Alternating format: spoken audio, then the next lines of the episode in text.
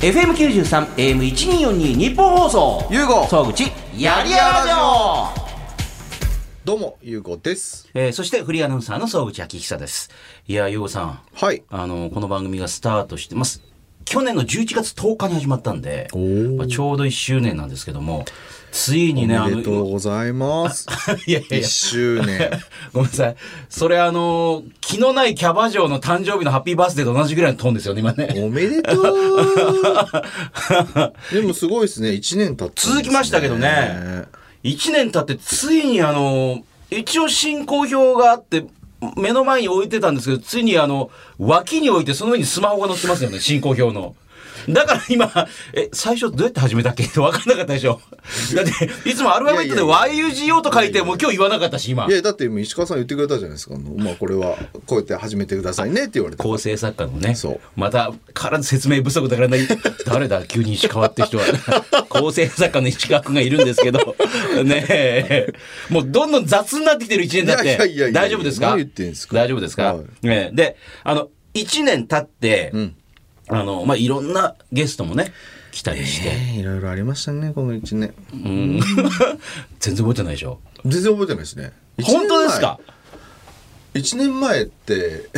何してましたっけ1年前は、あのちょうどそのフェラーリとのパートナーシップをがより本格的になってきた頃ねえいやいやいやちょ違うか去年の4月に契約してる契約そう契約して10月に日本グランプリある予定だったんでそれがなくなったんですよそうかでその後にちょうどこの番組が始まって、そうですね、でもいろんな激動のね、1年があり、え1年早い遅いわからない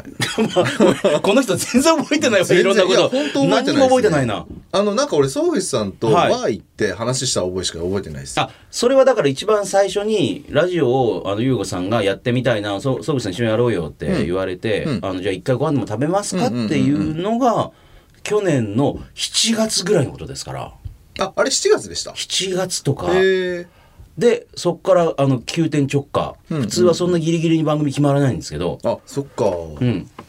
普通はもっとね半年ぐらい前からあのここにこのやってみたいなのやるんですけど、急にあのやりたいって言うからお願いしてみたら、えーあの一個枠が空いてますよっていうことでそこにグイッと入れてもらったのが、うんえー一去年年前の1年前1年もうちょっと前ぐらいですかね。あれですよねもともと野球中継終わってる終わったからその間だったらいいよみたいな感じですよね最初そうですね、えー火曜日の夜そうそう9時からでしたもんね。だから野球が伸びたりとか、あーあのまだその時は野球がほらあの去年コロナがあったんで、うんうん野球の全てのスケジュールがずれたじゃないですか。あーだから普通は10月から始められるんですけど、やっぱ野球がどうしクライマックスシリーズとかねあーずれて11月ぐらいまでずれ込んでったんでこの番組もスタートが11月10日っていう変則的な形になったん確でかすよにあそんな話あったなありましたね普通は10月から始まるんですけどそうですねーんそうだそうだ、ねだから野球の間のなんかつなぎお前つなぎだからなみたいなだだからあもうややしまったラジオつけたら野球やってないわ、あそうかだ誰これだっていう誰これみたいなね、でも誰だから始まって優吾さんが、あのーやりたい企画としてみあなたの借金肩代わりしますとかねあーあれもう来ないっすよねまあ今やってないから来ないですけどああやってないからですか、ええだって散々来た人なんか僕とかタバディとかでなんかいじめ返してなんか終わったみたいないやあの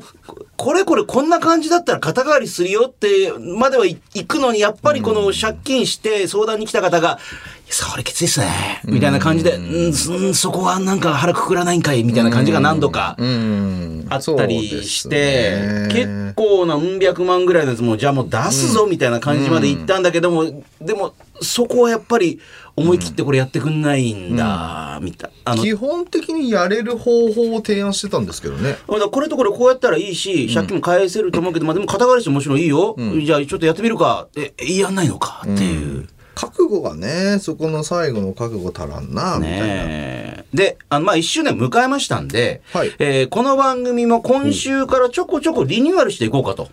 ほうええまあ、あの、ゆうごさん的にも多分このラジオだったり、ポッドキャストだったりを、はいえーなんかもうちょっとこういうふうにしたいなとかね、はいはいはいはいあの、いろいろ考えもあると思うので、それとも組みつつ変えていこうかなと。えーそして番組では引き続き、謎すぎる男、ゆうご、ね、YUGO ゆうごに言いたいことや聞きたいことをメールで募集しております。そうです。今日はですね、えーいきなり始めてしまったんで、ゆうごさんのことを全く紹介してませんでしたけれども、えー私、総口と、元バンドマンで元プロの総合格闘家、元プロレスラーでもあり、そして今は F1 でおなじみのフェラーリとパートナーシップを締結しているレディオブックなる会社の代表取締役、CEO という、まあ、あの、肩書きがいろいろありすぎて何やってるのかよくわからない人、えーゆうごさんについても言いたいことや聞きたいこと、メールで待っております。何でも気軽に送ってください。番組のメールアドレスはこちら。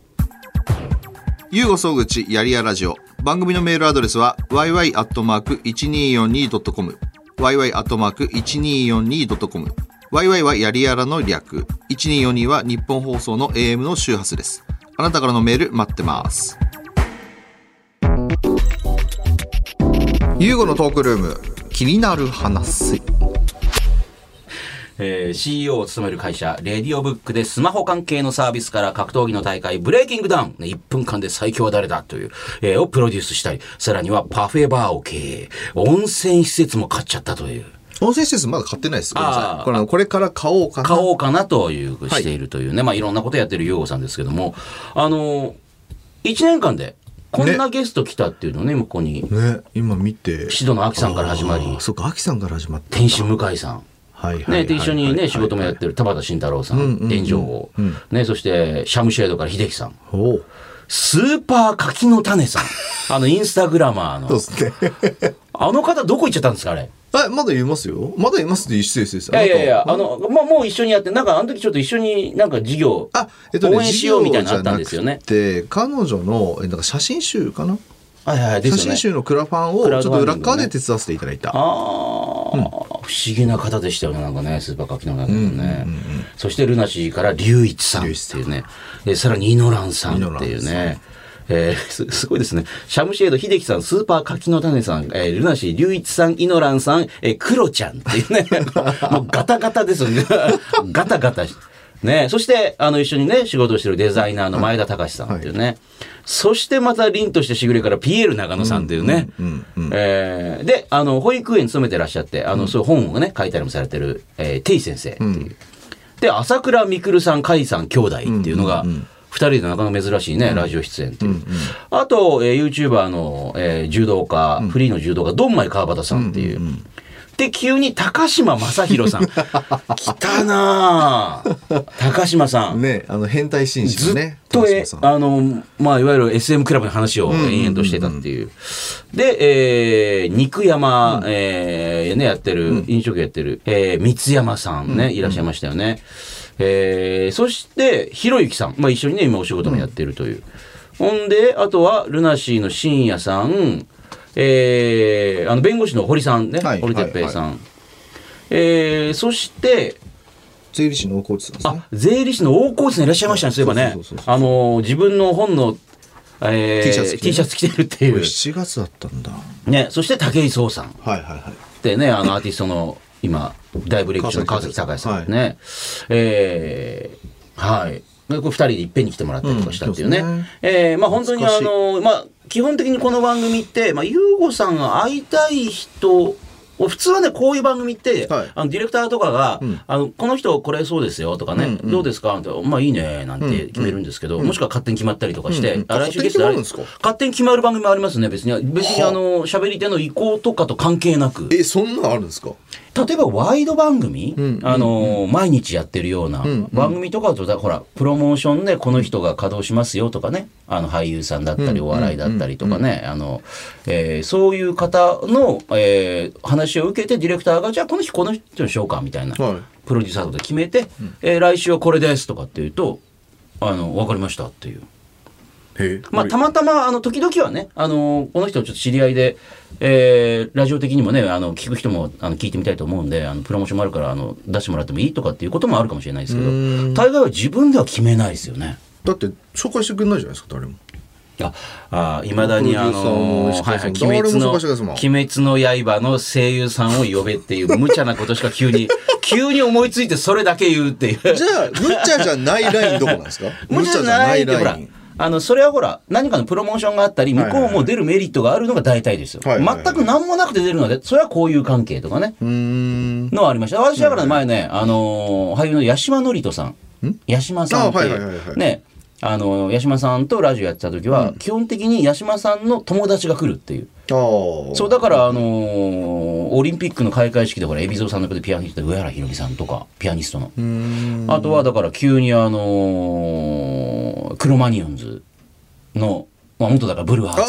ーあツはいのはい河本博さんとかはい急えにえ別になんか CD 出したわけでもないのにうーん来たりとかだからもう知り合いが来るっていう。なるほどで、優吾さんもそれに近いですよ。知ってる人が来るっていう。まあ、イノランさんとかはね、あの、大好きで会いたいから来るっていうのは、んね、来てもらったってあるかもしれない。だからほとんどは、あの、優吾さんの交友関係っていう。うんそうですねええうんあの、普通だったら、あの、経営者とかどんどん来るかと思ったら全然来ないっていうね。いやなんかそのベンチャー的な人来るかと思ったらねうんなんか経営者全然呼んでいいと思うんですけはどいはい面白いかどうかは分かんなくてあ、聞いてる人がだから自分がリスナーだった時のことを考えますよね。いやそうですよねだって面白くななんかあのたまにうちの会社もたまにってごめんなさいラジオずっとかけてるんですねうちの会社ってはい、仕事してる時になってるわけですよ、これずねっとなってあれえは FM 東京かな分かんないですけどえな鳴らしてるそんでこすはよ日本放送にしてくれ。ねなん であなんであれ FM 東京なんだろう多分周波数合わせやすいからじゃないです かこういうのは合わせやすいってあるのかいなやわかんない今多分わかまあ多分簡単に何でも合わせられると思うんですけ ど、まあまそっかあそっ、か今、ま、つまみ回してましたけど、 それ。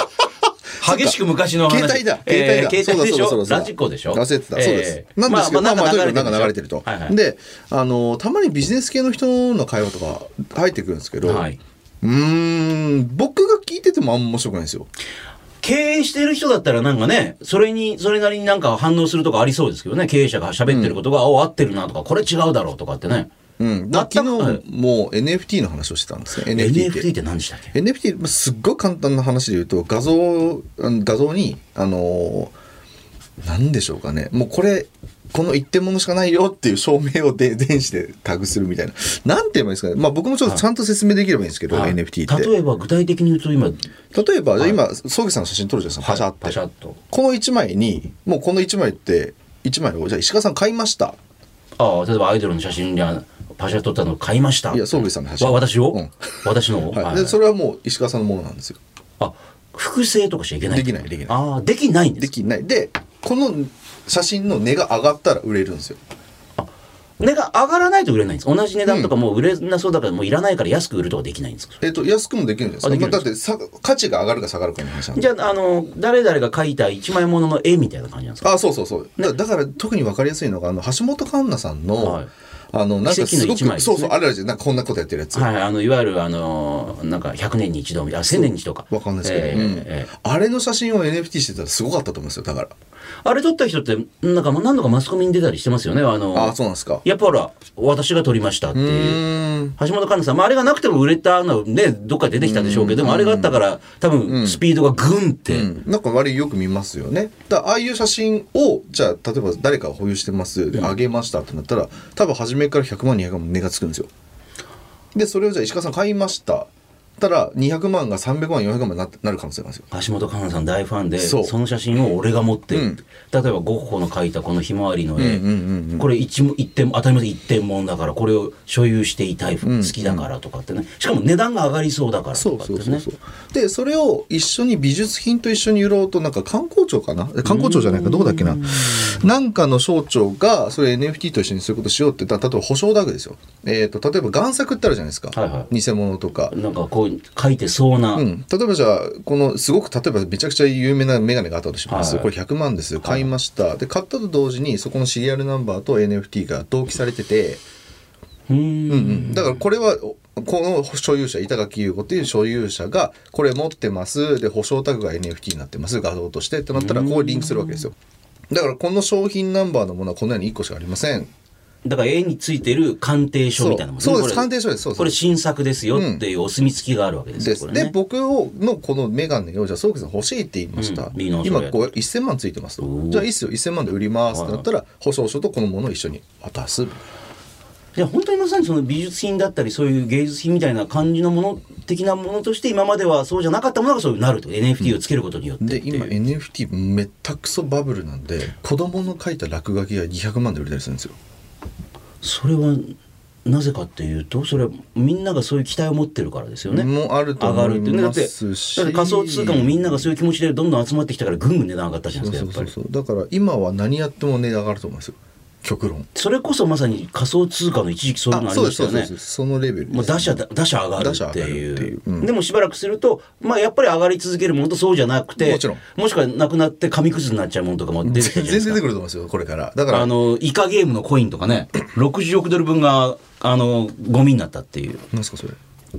あのイカゲームってほらネットフリックスですごい人気のなんか名前を聞いたことありますうん、なんかその名前についたイカゲームのコインっていうのがあったんですけどなんかやっぱ仮想通貨みたいなのがあってーでもそれが60億円分急にもうドーンってなくなってえなくなっなんか60億円分がなんかゴミになったみたいなえ今盛り上がってんのに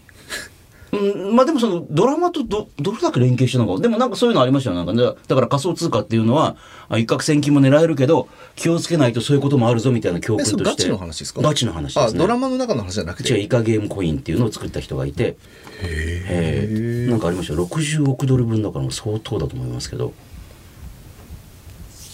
イカゲームコインイカゲームコインまあイカゲームは見てないなら見見て面白いと思いますけどあねーイカゲームコインは行方くらます、うん60億ドルドル分が6000億円くらいえー、いいや1億ドルがそうですねあ違う100億円ですから時価総額が60億時価総額だあかあら6000億円分ぐらいがもう多分こういやだからそういうのを見るとなんかわけも分からずあのわーっとお祭りに参加した人で、えー悲しい目に遭った人もまあそれいるんだろうなっていこれうね2日前じゃないですか、もうだからもううん結構ねあの収録この段階ではホットな話ですよあー面白いっすねいやいやねだからそういうこともあるってことでしょだからあそうそうそうそうううんん、だから NFT も、あのー私収録してる時点で昨日の話1日前ですけど、あのー日経トレンディっていうのが毎年のヒット商品っていうのをベスト30って、来年流行るであろうものベスト30っていうのを記者が発表するんですよ。で毎年その司会1回目からずっとやってて、はいその中でもやっぱね今年流行ったものランキングで NFT って入ってましたもんね。ああやっぱそうですか1位はね、TikTok 売れっていうだから Tik- 今はインスタグラム売れじゃなくて今はもう TikTok で物が売れる時代になってきたっていう。もうだから YouTube も TikTok より多分もうなんかだって YouTube が TikTok の真似してるじゃないですかショートムービーとかあれしだすと結構もうまずいっ すよねあ本当に本当になるほどなるほどうんだって真似しだすんですよ王者が、だからその辺はもうプライドとか言ってる場合じゃないぞっていうね、実際アメリカでなんかその視聴時間うんが TikTok が抜いたらしいですからね YouTube をうーんだから多分去年ぐらい躍起になってたんですよねあの TikTok をなんか最初潰そうとしたんですよアメリカの方があーあのーていうかまあ中国のね企業がやっててそうそうそうそう TikTok 自体を使うなみたいなそうそねうそうそうそうあのー情報抜かれるぞみたいなねって言ってたけどもうこの波逆らえんよねみたいになっちゃったんですよねだからいやだからほらあの遠くから見てると TikTok ってなんかみんなが面白い踊りとかやってでそれに使われた曲が、まあ、あの結構昔の曲とかでも急に売れたりとか、うんうんうんうんあのそそううですよね音楽業界とかすごい注目してて、うんうんあの昔の掘り起こして急に売れたりとかするから、なん、なんでと思ったらあ TikTok かっていう,、んうんうん最近だとほら和田アキ子さんのねああ、えーはいはいはい、ね踊らなそうみたいな曲が急にブレイクして、あれうまいですねあのマーケティング、ね、うんあのーアッコさんもう一回あの、有名な TikToker なんかで一緒にそのが出たりとか踊ったりとかして、だからなんかそのアーティストの人たちって結構頭凝り固まってる人たちいるじゃないですか、うんあのーただ和田アキ子さんってあんなに柔らかい人なんですか和田アッコさんはもともとはあのその前にも、えー例えば m フローっていうあのね、うんあはのいグループとか、はいなんかそれと一緒にやったりとか結構ね多分それのアッコさんがやりたいと言ってるのかそれとも周りのスタッフとかといやりましょうよにいいよやろうって言ってるのかちょっとちょっと和田アキ子さんってどういう人なんですかあのまんまの人なんですかテレビのアッコさんは、いや、私、ごめんなさい、一回しかご一緒仕事したことないんですけど、うんまあ、とても丁寧で、ああーのあ仕そうなんで事すねに対してすごい前向きというか、私はその映画の舞台挨拶で、んえーキアヌ・リーブスさんのあの映画の時には、あの鐘を鳴らすために、うんうんアッコさん登場するっていうね、 えー舞台上の、あの鐘を鳴らすのはあなたで、こうえー鐘をカーンって鳴らすためだけに来るんですけど、ちゃんとアッコさんは、あのーケアヌ・リーブスさんのいろんなことを調べてきたのなんかへえそうそう、まあ、映画ももちろん見てるし、まあ、そその前にまずキアヌ・リーブスさんがプロデューサーと一緒に「えーあの鐘を鳴らすのはあなた」を歌ってるあの和田アキ子さんの動画とかを見て「わーおわーお!」みたいな「いいね!」みたいなことで、へーまあ、お互いにお互いのこと知ってる状況だったんですけど、うんうんうんうんいいややなんかあ適当にやってきゃいいやとかじゃないんだこんなちょ一個一個の仕事とかって思ったんですけどだから多分すごい前向きな感じでやらされてるじゃん前向きな感じでやってらっしゃると思うんですけうど、ん、なんかねあなんかわかんないですけど子供の頃見た時なんかなんかすごいなんか暴力暴力ダンディズムみたいな暴力ダンディズムなんでし ょうリズム暴力でしそれはたっけね、それは有吉さん勝手にいただけであって、でしょあまあだから R&B でリズム暴力って、 そうそうそう暴力は振るわないと思いますあけど。のでもみんなそれネタにしてるじゃないですか、もちろんもだちかろん。らもうね、本人も別になんかな、あの、そんな怒んないっていう子供の頃はそういうのを見ててよく分かんなくてなんかまあ高圧的な人なのかなとか思ってたけど今思うと確かにああやっていじらせるのを許してるしあなんかいろんなことが柔らかく考えられる人なんだなってあの音楽聴いて特に思いましたけどね。ねまあ、ただね、あのーそのジョン・ウィックの時にあのアッコさんが「いやでもねあのキアヌさんはね私いろいろ調べたんですけど本当にあの慈善事業とか寄付とかやられてて、うんすっごいんですよね。うんあのそうですねキアヌリーブスさんそうそうそうで公すねにあんましてないんだよね別にほら、うんうんあの恥ずかしいからみたいな、えーキアヌ・リーブスねアッコさんがそれ言ったし直後に、えー超機嫌が悪くなってなん かえなんで いやいやもうそんなことは言わないでくれもう恥ずかしいからみたいな感じになってあーそうなるんですかみんなそれ、えーってなって、もうね、帰ろうとするの舞台から。いやいや、待って、まあ、 あと、いや、待って待って、写真もと撮ったりとかするから、みたいな。もう、今日はもう帰りたい、みたいな。もうー、俺が、いい人だ的なこと言われたから、もう俺は帰りたい、みたいな感じで。いや、えーってなって。まずそのいい人ブランディングされたら嫌だみたいなもうね、絵す頭ごみすたいごなかった。絵頭あさんみたいなの、写真ね、マスコミたくさん来て撮ってんのに、もう帰ろうとする。 待て、待てーみたいな。いや、それぐらいだから、まあ、テレ屋さんなのかなんかもう俺がそういうふうな寄付とかをしてることを言われたからもう俺は今日は帰るみたいな感じになってあのアッコさんも「あれごめん」みたいな感じのうんなんか哲学あるんですかねそこら辺のあるんでしょうねいや別にちょ、ね、事前事業とか寄付とかやるけどそれを表沙汰にはしたくないそんなこと言われたらもう不機嫌みたいな 普通だったら「やめてよ」みたい ないやちょっとにっこりするかと思ったら全然にっこりしないとかごめんなさい話ずれましたがそのはい NFT っていうね戻ってそう はいはい TikTok でいやこの番組すそうげいうえ話だな番組なんですよそっかあのいろいろぐるぐるいくんですよはいで NFT っていうのを今解説してもらったんですけどその F- NFT っていうのをユーゴさんももちろんはいやりますやりますあとここ最近なんか気になってることだったりあのー気になってることですか、ゆうこさん的気にえーになってること、なんだろう今あのうちのまあその何ですかね会社の、うんえーっと組織体系を今いろいろ変えようとしてるんですよ。前も一回ちょっと変えようとしてましたもんねなんかね、まあやっぱ常にそうですよ。ううんん、まあ常に変えようとしててで今回もまたちょっと変えようと思ってますうっんてうんいうところが考えてるんで、なんかそのファイナンス系いろいろ今勉強してますね。おお金系あ株とかお会社の株とか、うんうんその会社のその、しまあ、デューデリって言うんですよデューデリって言ってみれば値段ですよデューデリデューデリって言うんですけどそれ何かの言葉を短くしたやつなんですねじゃあねデューデリジェンスとかじゃないですかわデューデリジェかんないンスですけどちょっとはい、わえー間違ったらすみませんで会社の価値ってことですか、そうですだからシンプルにじゃあこのこのお水あるじゃないですか、うん、ペットボトルのこれ110円ぐらいでしたっけ今、まあですかねですよね、うんはいこれ110円で誰が決めてるんですかはいはいていうそれはこと多ですよ分あのーみんながなんとなくそれでいいよって感じになって100円になってるわけですよでね,、すよねそのなみんながなんとなくこれでいいよねって言ってるところの部分が会社に置き換えればいいですなるほどあレディオブックって会社は例えばじゃあ今100万円だよ、100万円ぐらいだよねってみんなが思ってるから100万円っていうそうそうそうそうでその100万円の根拠なーにってなるわけじゃないですうか、んえだって売り上げこれぐらいだし、そこに属してる人たちこうだし、うん事業ってこれぐらいあって利益こんだけ出してるよね、うんだからこれぐらいじゃないっていうでそこのその精査するポイントってたくさんあるわけですよ、はいはい例えば社長例えばえー、とこれって社長がいなくなっても回るビジネスなのかそれとも社長がいなきゃ回らないのかとかあそれもいっぱいあるんですかありますありますだって例えばえっ、とうんそうだなえっ、と何を例えで言えばいいですかなんでねすかあカのリスマ経営者とかじゃなくネてでッすかトフリックスでいこうかネットフリック Netflix スって月いくらでしたかね1000円とかでしたっけうんとね、あのいくつかあって1000よりちょい高いですかねとかもしくはもっといいプランとかなんかねプランによってね、はいまあ千何百円まあ1700円じゃないですか、えまあじゃあその1500円ぐらい払ってる人が、えっと世界に1000万人いるとしましょうと、うんでこの状態ってえっ、と1人当たりのお金を落とすの LTV って言うんですよ、うんうんライフタイムバリューって言ってえなるほどえー、とじゃあ例えば総口さんねネットフリックス入ってます、入ってますねでうん総口さんがネットフリックスをどれぐらいの期間見るか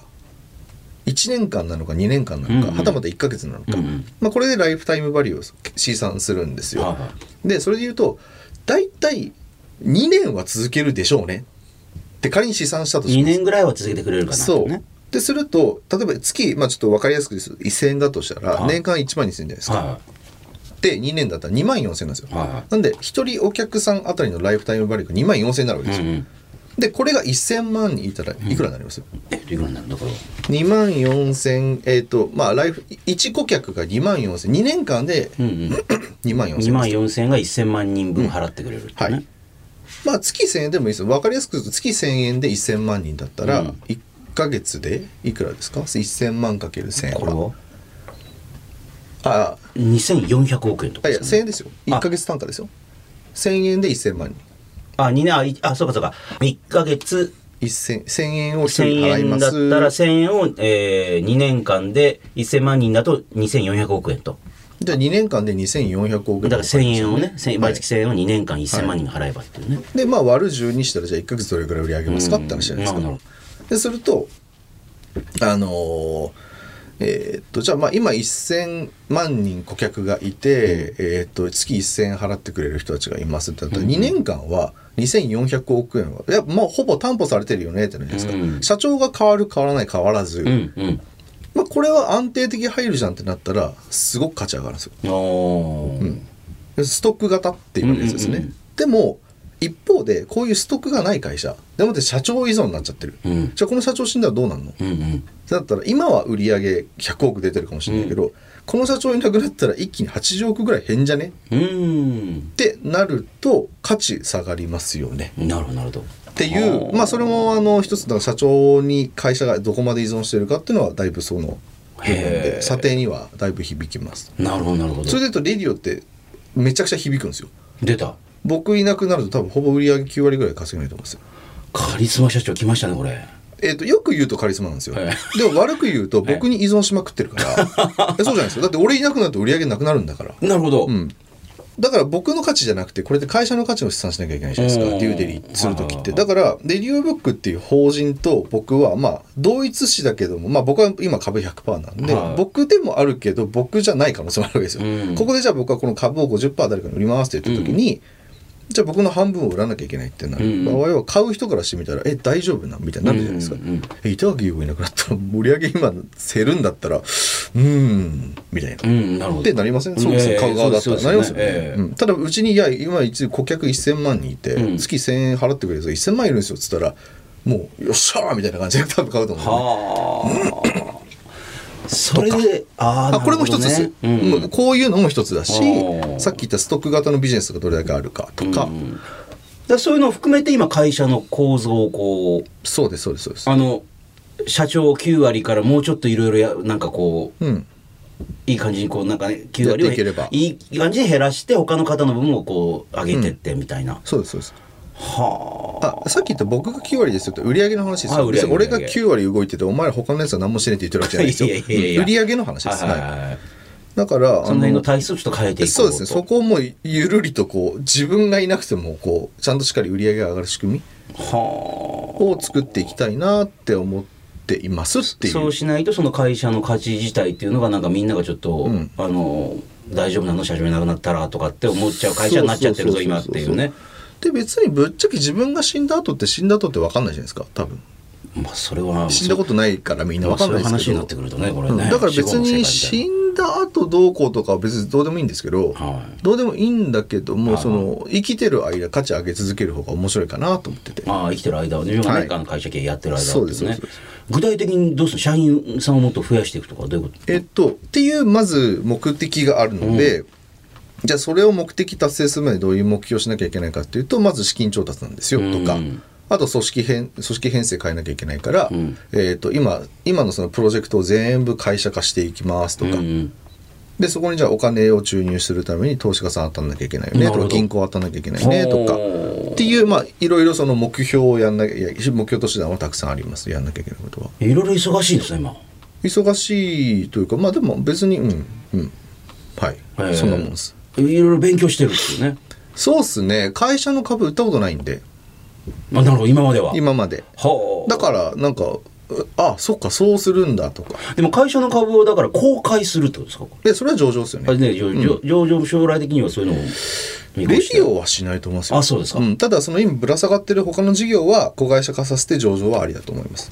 なんかちゃんとした番組っぽくなって嫌だななんかね嫌で すよね。なんかこういうのを僕はいラジオで聞いてても、はいふーんとしか思わないんで、だからこれ面白くないんじゃないのって思っちゃうから、あんまビジネスっぽいこと喋っても、なるほどねまあまあたまにはいいんじゃないですか、だから今ちょうどそういうほらあの会社も転換期に来てるってことでしょだからああ、そうそうそう。大はきいく変わっていかなきゃいけないっていうね、はいなるほどねえーで最近は夜毎日、えー散歩してるっていうあ半分しましたね。唇が半分かしない。すごいですね、え ー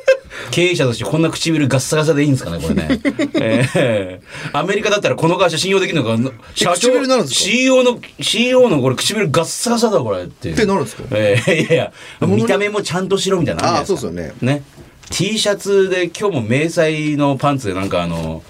えー自衛隊の演習みたいな格好の男が唇ガッサガサだぞこれみたい なライフタイムバリュー大丈夫かなあのデューデゲリリラ戦をしてきたはいはいえはーいデューデリ大丈夫かおいデューデリって いう。あれないな。あ、ないな。俺持ってないな。ね何も持ってないししかもね。えっと、何でしたっえけー散歩してるっていうね散歩してますね。はい。はい、なんで急に散歩始めたんですかそれはだってほら一回イタリアから帰ってきてなんか散歩ぐらいしかやることないみたいな家から出れないみたいなああ、あいえ、だか散歩は今までもしてたんですらよあ。そうですかしてたはしてました。ええなんかあの、考え事したい時とか、あ頭の中が整理されるっていうね、うんされませんなんか歩いてるあーそうですね私だから自転車とか乗ってるとなんかあ今日チャリンコ乗ってきましたよねいつもチャリンコ乗ってるんですよあ、そうなんですか。はいもうかなり遠くまでチャリンコに行きますね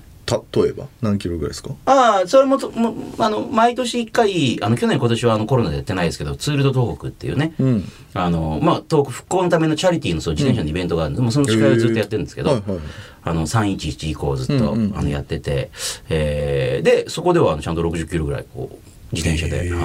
ーチャリンコで60キロってどれぐらいなんですか時間4時間ぐらいですかねあのまあ普通に、まあ、そんな速くもないですけど本当はねもっと長い距離走りたいんですけど長いのはほら120キロとか200キロとかあるから走りたいんですけどそれやると「あのお前イベントの司会もやれや」って言われるんでなんかあの 朝出て帰ってきてまたイベントの司会やってるんですけど、そへーのそうだからそういう自転車も好きだし今はママチャリですけど電動ママチャリとかで仕事は大体それでぐるぐるぐるぐる都内はうん、でやっぱ自転車乗ったりしてると移動してるとなんか、まあ、車もそうかもしれないですけど、いろんな考えが整理されますよね、うんある人は多分パチンコとかなのかもしれないパチンコはなんかやってると頭がいろいろあの整理されるって人もいますよね知り合いでも。あれ前ラジオで言ったかもしれないですけど、福山さん同じこと言ってませんでしたあだ昔パチンコやってた時ですね今もやってないんですけど、うんうんうんなんか何のためにやってるかっていうとなんかいろいろ考え事をするからみたいな、うんうんほね、他にやることないですもんねパチンコってあんうんまそりうこうやってハンドル回してそうそその場ボケーでってしてればボケーとしてるからなんかなんか考えなきゃみたいなね、あの漫画読んだりするわけにもいかないしみたいな、うんうんうんうんわかりますわかりますだから散歩しながらもこう頭のこうそう整です理してねなんかあと夜が好きなんですよ夜の散歩が好きであ朝じゃなくて朝じゃないですね夜ですねあー真夜中とかに、真夜中であの広尾とか、はい代官山広尾あたり結構あのうち渋谷を中心に歩くんですけど、うんうあそこで歩くといろいろ行けるじゃないですか六本木も行けるし渋谷方面新宿方面も行けちるょしっと頑張ると徒歩圏内ですねそこ全そ然行こけのとるころが、ね、そうそうそうそうそう、うんうんでよくだから最近今日はどっち方面行こうかなみたいなうん感じで新宿方面あのえー、なんでしたっけ明治通りあおーまっすぐあずーっ結と構ずっと一本で行けますよね一本で行ける、そうそうそうで新宿宿まで行って帰ってくるみたいなあ帰る時もちゃんとタクシーとかじゃなくてちゃんと歩いて帰ってくる歩とく目的の時は歩きますよはあ、うんじゃあで合計多分もえっとね、大体、あの、そういう、1日2時間ぐらい、う、うんボケーと夜歩じゃあく10キロ近と、く歩くと1万2000歩ぐらいなんでへ、ー多分7掛けだと7、20、もう8キロぐらいですか。うーんだったらねあのその昨日発表したあの来年ヒットするであろうベスト30の1位はあのマイルズっていうアメリカからやってきたアプリがあるんですけどもほうそれは、まあ、万歩計なんですよね、うんだまあうんでもねマイルズままそれで歩歩いたり移動するとあのポケモン GO じゃないですけど、んえーそれによってそれといろんな提携してる企業からクーポンがもらえたりとかあ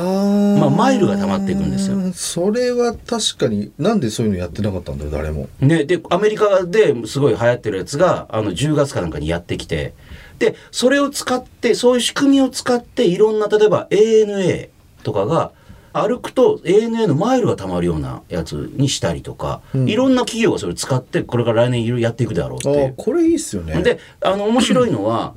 徒歩が一番たまるんですけどへポケモン GO って自転車でやろうってすると「お前ズルしてるよね」とかって来るじゃないですかなんか移そ動うなんですか移動速度速いよねとかってあへえのだって運転しながらやっぱ危ないかああらそういうことか運転者ではありませんって押さないとあの車でブーンって行こうとするとドラクエもそうですけどそうですねドラクエもそうですけどあの徒歩じゃないとダメだよってなるんですけどマイルズは別に車でもいいんですよ電車でもいいんですよおおそうなんだでも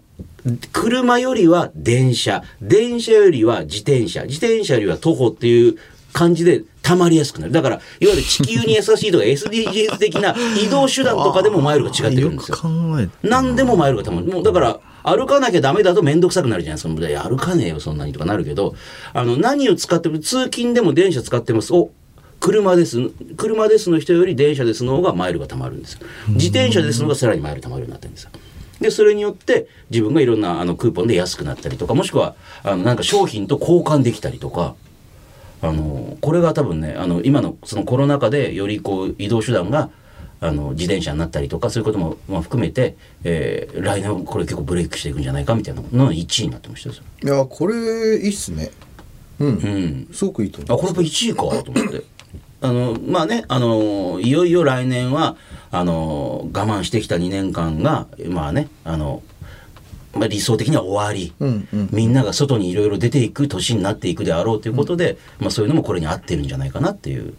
まあ、編集長は言ってましたけどうーん編集長ああその日経トレーニングの、まあ、あそあの昨日イベントだったんで記者会見だったんで、えーで1位に選びましたっていうあの、ーそこにいろんな企業が参加していくっていう、ううんんうんあこれ面白いですねであのいろんな参加の仕方があるからっててかなんで今までこういうのなかったんだろうっていうものがビジネスってまだまだあるんですよねなんでこれなかったのっていうだからそう新規性ですようんね。いやだから昨日見てあーっと思ったのはあのー食器洗剤あるじゃないですか。はい食器洗剤ってあのこうやってまあこ上をクッて開けて逆さにしてスポンジに出すじゃないですか。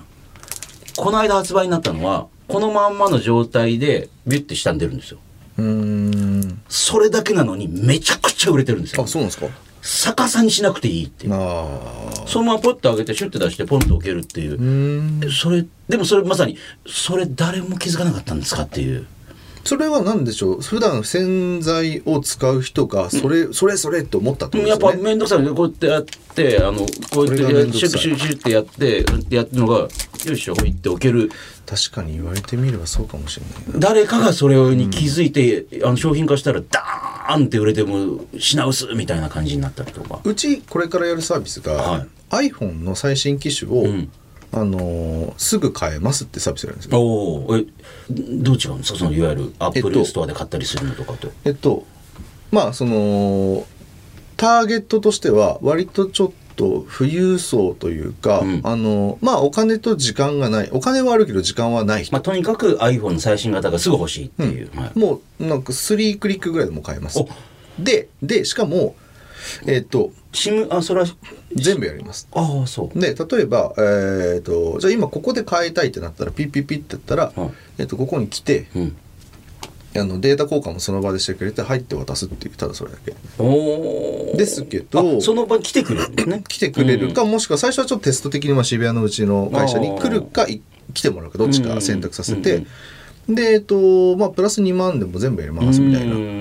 であのスマホの新機種変える変えたいけども変えれるんだったら変えたいけども面倒くさいって人めちゃくちゃ多いんですよ。いやまずその例えばなんとかショップに行って、あの番号を引いてしかも土日しか動けない人はともう2時間ぐらいずーっと待ってみたいな。で機種交換しに行ってんのにグダグダグダグダ言われるじゃないですか。うんであのいろんな説明されてこうやってこのコーナーでもう早くしてくんないかなみたいな、はいで終わった後に自分でデータ交換しなきゃいけないじゃないですか。はいこれはご自分の責任でやってくだやさっいてくださいってるなるじゃないですか。で今って iPhone と iPhone 同士で並べるとできるんですけどちょ、っと近づけると勝手になるんですよ、これねでもあれ45時間かかるんですよ。まあねでそれで僕もそうだったんですけどそれ分かっててもやらないんですよなかなか。はいはっていうのも朝起きた時多分やるとしたら寝る時やると思うんでい、すうよ。んうん、で朝起きた時万万が一変に分かります あれこれ移行されてないじゃんとかなんか途中でとエラーで止まってたってなったら朝起きてこれから仕事しなきゃいけないのにやべえってなるじゃないですか。ってなるとその恐怖感があると交換しないで置きっぱなしなんですよ。それね、例えばそのシステムアップデートなんかも、あのー怖やいでしょり、そう、始めたら、えー出なきゃいけない時間に終わってなくて、やっべえ、これどうするこれ途中だぞ、これみたいな。そう。で、それをみんな、なんとなく今までのスマホ時代になってだから、だだからもうしないとかね。そうしないってなるじゃないですか、でしかもこんなのって1年か2年に1回しかやらないから、みんな記憶もなくなってく けど嫌な思い出だけが残るんですよえこれどうしようもし万が一できなかったらとかなると結果やらないでそのまま、はいってなるからそこの面倒くささとか不安をうちらで全部やっておきますってやれればでその時にじゃあ例えばなんだかんだでスマホのデータ交換ってパソコン使っても2時間がかかるんで、うんうんその2時間の間どっか行っといてくださいって例えばそれこそ提携して映画館とか、うん。おーなるほどね。スマホ使わなくてもいい例えば業種具体のことを組んで、うんうんうんじゃあここあのチケットあげてとか、私の映画館なんかはその中ではスマホ絶対切ってますからじゃなねいですかその時間はスマホ見ないですもんね、ジムとかうね、んまあそういったところを提携してそういうのをやっていこうと思ってますはあ面倒くさいことをなくすっていうところでだからもうそこで、よくツイッターとかでもそれこそさっきあのねあの宗家さんのに西野さんのお話されましたけどああのキングコング西野さんとねキこングコング西野さんとねの間ちょっとお仕事したっていうねあの放送前の話西野さんとかもうよくツイッターで言ってたんですけどマジで機種交換めんどくせえみたいな、うん誰かやっ10万払うからやってくれみたいな、うんうんでこういう声って結構聞くんですよだから普通に考えたらそんなプラスでお金払う人なんかいるって結構いるんですよね、全然いいまるすとこにはいるでもって今ってもう iPhone 高騰しまくって十何万するじゃないですかこいつああもう今はねそそもそもうですね、うんってなってるとプラスス23万だったらもう、じゃあいいや頼ん例えばじゃあ僕がスタッフ若いスタッフがいたら、もう2万お小遣いあげるから買って全部やっといてって多分頼むんですよでもうバッチリ仕上がったのをもらったらそのまますぐ使えるっていうねそうそうそうそう、3万だとちょっと悩むんですよ確かに3万うーんまあやるとは思うんですけど、うんまあまあまあなかなかだなと思うんですけどでもただ3万って言われたらもうちょっと安くやってくれるとこないかなって一瞬探すかもしれないですもんねこなれんかねただ2万だと、多分あならいいわって多分なるんですよいやだから私もなんかあの車買った時にあのーシートそのまんまっても嫌だなと思ったんでシートカバーっていうのね、うんあのーそれはね大体ほらオートバックス的なところに行くと、うんあのオートバックスで売ってるものを買って、うんまあ、プラスいくらとかでやってくれたりするんですけど、うんうんうんでもそこに売ってないものがちょっとシートカバーがあのつけたくなって、うんうんで電話したら「つけるだけはやりません」って言われてで調べたらやっぱ3万円ぐらいでつけてくれる元そういうとこで働いていた人ってのがいるんですよ。いはいはいはいはいそうそうはいはい俺なんかそうあのまあ例えばうちの嫁から見たら3万払ってシートカバー自分でつけろやって言われる、うんうんでもねシートカバーとかつけるの大変なんだあの、んうんピッうんぴったりつけないと変な感じになるから、んなんか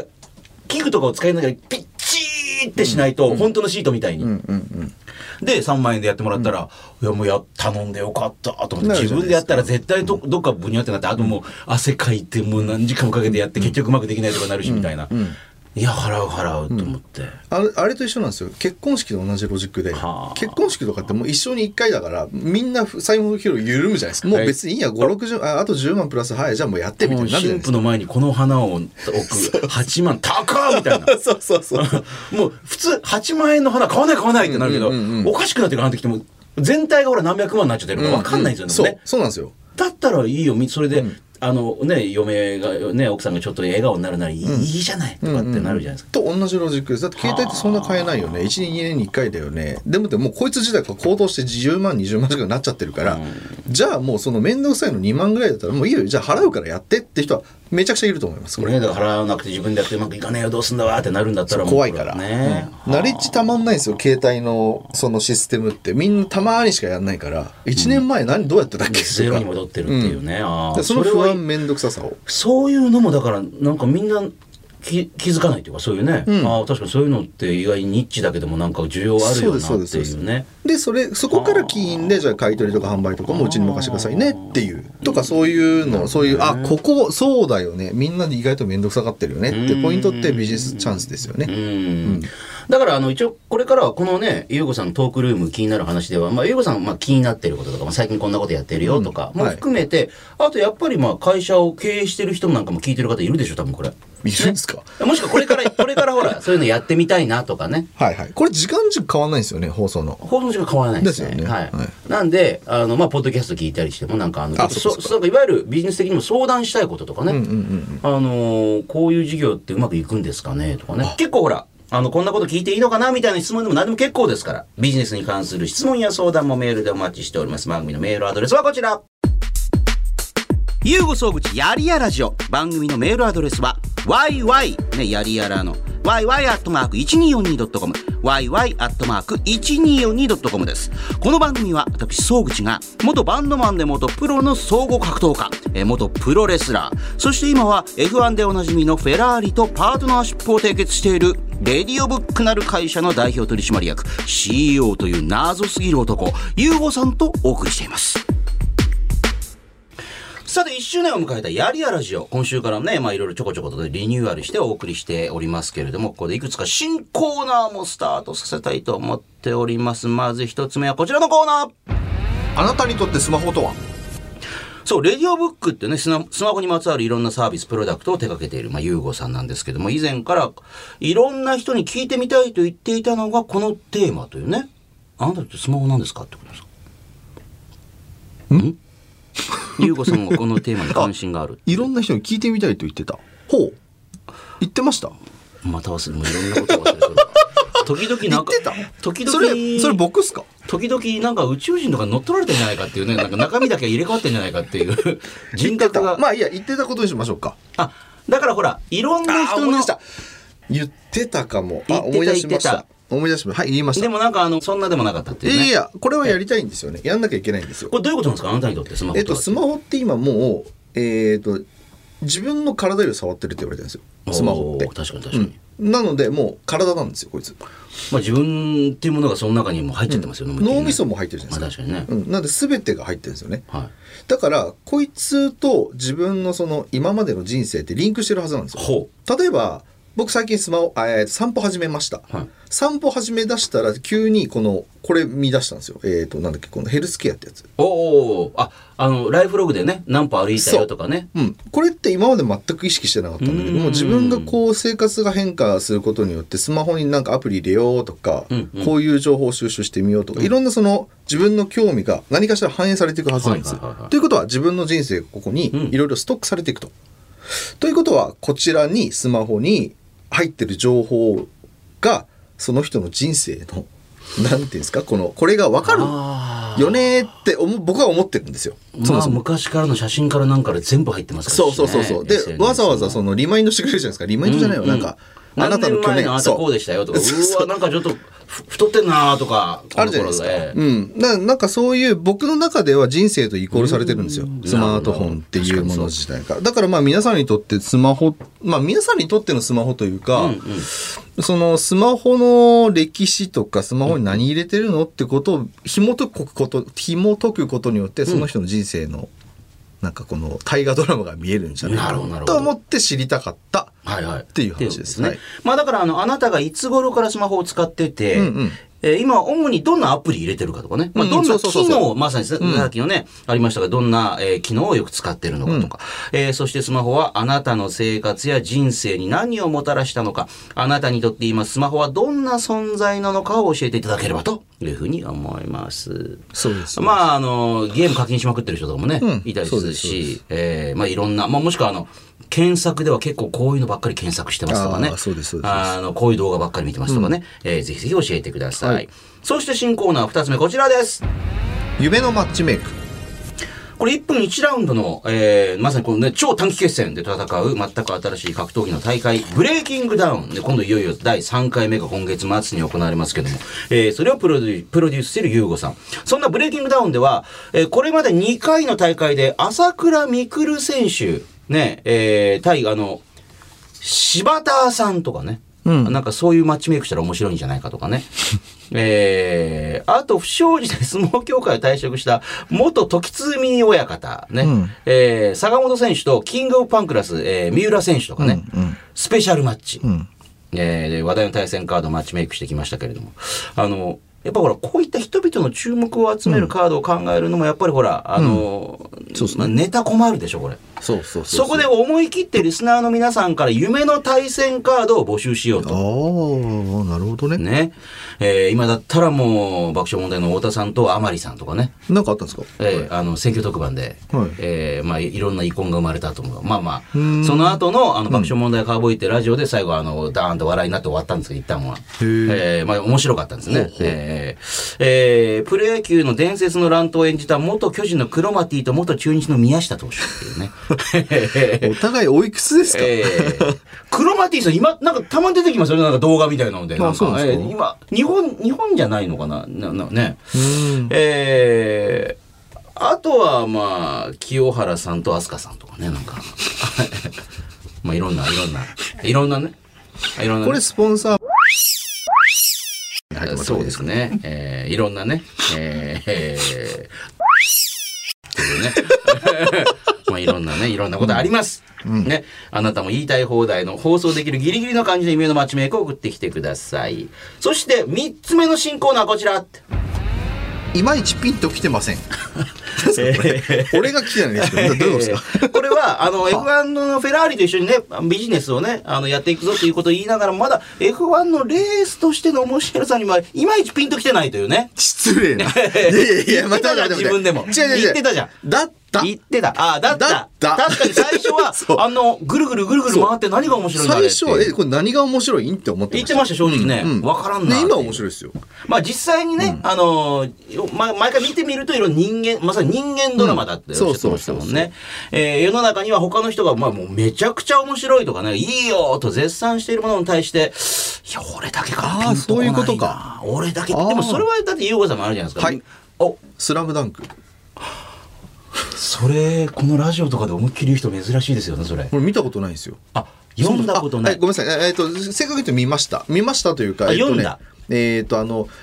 す先生バスケがしたいですってあのあー三井さんが安西あー安先西先生生ねに言うところまで見ました、そこまで読んで、その先を、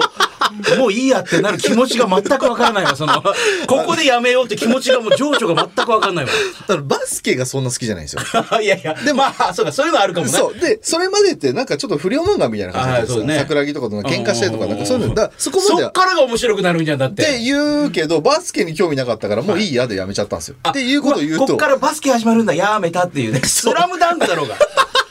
だったらルーキーズとか読んどけや、じゃあ。ルあ、でもあれ野球か。 いや、ルーキーズも読んだら野球始まったらやめちゃうんだ、じゃあ。うわ、野球始まったらやめようっていう。そう同じじゃん、じゃあ、それ。そうえーそんな感じそんな感じうわあ、みんな、だから、あの、うん喧嘩とかしてとか楽しいのに。だから僕バキとかもはいあんま戦闘シーン見ないんですよ。えいいわってなあの そうバキで戦闘シーンがまだから何を読んでるんですかバキほぼ戦闘で違しうょだって違うその間とかは楽しいんですよ。えなんかあ戦のいに至る経緯とバか。キに彼女ができてデートしたりする、なんか、ああいう回とそかう読んでんそだう。そっちの方が面白こっい。ちなんかチッと思ってんのになんかこんなんいらねえよこんなエピソードとかってあそうなんすかあほのぼのエピソードいらねえよ早く来ねえかなとか思って初めの一歩も試合飛ばしますもん。おかしいなそれほぼ試合が何回も続くことあるじゃないですかそうそうそうだからあそこもまずパラパラパラえとかね。へーへーへーへーみたいな感じで。ーなんでなんかその何なんだろうかわからなんわだからピンときたりってのはそこですよ、俺じゃあドラゴンボールはまあ全部見ましたよあれドラゴンボールの戦闘戦ってるって分かりやすいじゃないですかいやもうそれサはそクうだッとなんかあの バキとかじゃあワンピースも海にで航海に出たらもうすぐややめたいあーとかワンピースのバトル割とだるいなと思いますええドラゴンボールの戦闘ってあっさりしてませんバババババババーンドーンみたいなあそうそうそうそうあそうまさにな解説入るじゃないですか今のやつとかってえバタとバキとかだったらここでここのなんかだ第し一だ関し節どうなる一緒にあのそれを見てる格闘家とかが「今の技はなんとかだぞ」そとうそかうっそうそうてそ言っうてくれるっていううんそれい信らんじられねえみたいなそれいらんと思うんですよ。はあ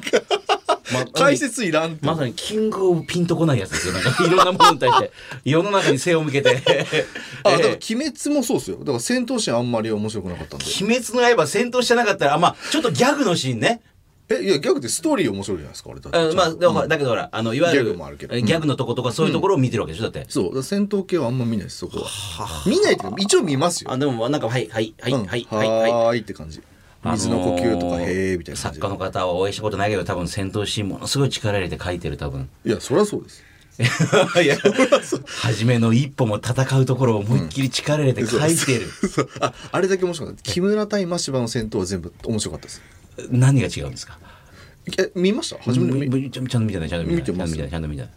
ちゃあんとみ見てないな何んな見た何がいな違うんですかえっと、木村達也って選手とはい真柴亮って選手の戦いです、これ多分初めの一歩のはい読者でも多分1、2を争うめあーベストバートなんですよあじゃあピンと来てるじゃないですかこれはめちゃくち戦ゃ闘、シえーンっと、なんで面白かったかって多分これもストーリーがあって、はい木村達也って選手って一歩の先輩なんですよ、はいはいでもちょっとモブモブキャラっぽいんですよあだからその主役に踊り出る感じでもないとそう普段はね、うんなんだけど初めてのタイトルマッチだったんですよはで真柴亮っていうのが一歩のライバルで一歩は勝ってるんですよ、あはいはいで階級がそもそも一歩ってフェザー級で、うん木村がジュニアライト級かライト級だった、うんうんうんうんで階級が違うんですよ、はいはいで真柴が上げてきたんですよはいはい階級を、なるほどで真柴ってめちゃくちゃ強いんですよで狂気的な人間なんですよ、ん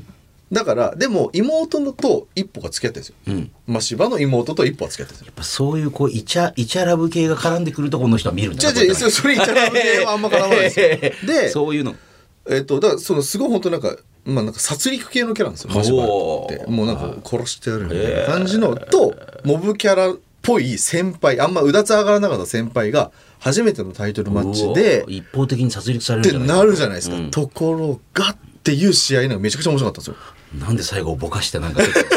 とあのネタバレ禁止にしましたいみいたい予な告編でしょだから、そ普う通で考えればその通りなんですそよ。こだけ見たで、かったな抹殺されるんじゃないのっはあて思うじゃないですね一か方。的にやられるんじゃないかっていうね、でもそこで木村がめちゃくちゃ努力今まで以上に努力をしてあっていうそこのストーリーラインめちゃくちゃ面白かったんですよだからその戦いをちゃんとがっちり読めうたっん、てでいう、ね戦いもめちゃくちゃ面白かったんですよはあなるほどねへえなんか話がずれてきましたけどもピンとこないですピねンとこないや、でもあると思いますよなんかはねめちゃくちゃあるんじゃないですかこうれん、マリトッツォっていう人絶対いると思うもんだっ てそのまんまいるでしょ うねね、あのいわゆる韓流ブーム的なものも全然乗り切れないわーとかね、えー、LINE やってないとかねそれピンとこないですかいやなんかいや なんか LINE なんかいまいちなんかあのほら LINE 気に入らねえあのスタンプとかじゃなくていや私知り合いでも絶対吹き出しのほらあれあれでしか送ってこない人いますからねなんかあの吹き出しあのほらあのスマホとかでほらあの吹き出し型のなんかアイコンのなんかほらなんていうんですかあれはメッセージ送ってくるやつありませんなんかあななんて言えばいいんだろうなんかありますよね吹き出し型のああメッセージですかメッセージ。ああああそ。は いうメッセージ、だから LINE 教えてって言ってもないっつって、なんか未だにそれで送ってくる人とか、ショートメールとか送ってくる人とかいるじゃないですか。LINE ピンとこないみたいなね。 LINE がピンとこないあの、世の中の主流派に背を向けているあなた。ね、あなたは何がいいのかいまいちよくよくわからないことと、それに対してピンときていない理由をこれを詳しく書いて送ってください。はいさあ、あともう一個あります。まだある4つ目の新コーナー候補、こちらです。タイトルコール。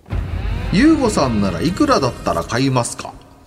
えー収録終わりで練馬に行って会社を買ったりとかね。えーあと温泉施設も買おうとしたりとかね。えーまあ理由が面白いとかね、うん、これいいねと思えれば、もう、あの、他人の借金まで肩代わりしようともしてましたけども、えーそこに自分なりの価値を見出せればお金払うよというユーゴさん。そんなユーゴさんだったら、これにいくらまで出せるのかとかね。えー例えば朝倉未来さんと甲斐さんの兄弟対決リングサイド席いくらまでなら出してもいいかとか。ねえー設備投資で1億円借金があるけど世界で唯一 NASA のロケットの部品作ってる下町の工場を助けてくれいくらまでなら助けるかとか。ねええー元 F1 ドライバーの、えー運転で箱根を1日ドライブできるということはいくらまで出せるかっていうね。これは、あその人たちがあリスナーさんがこういうのいくら買いますっていうのを言ってくるっていう言っ話でてすあのこれ夢の例えばこういうだったらいくらですかとかね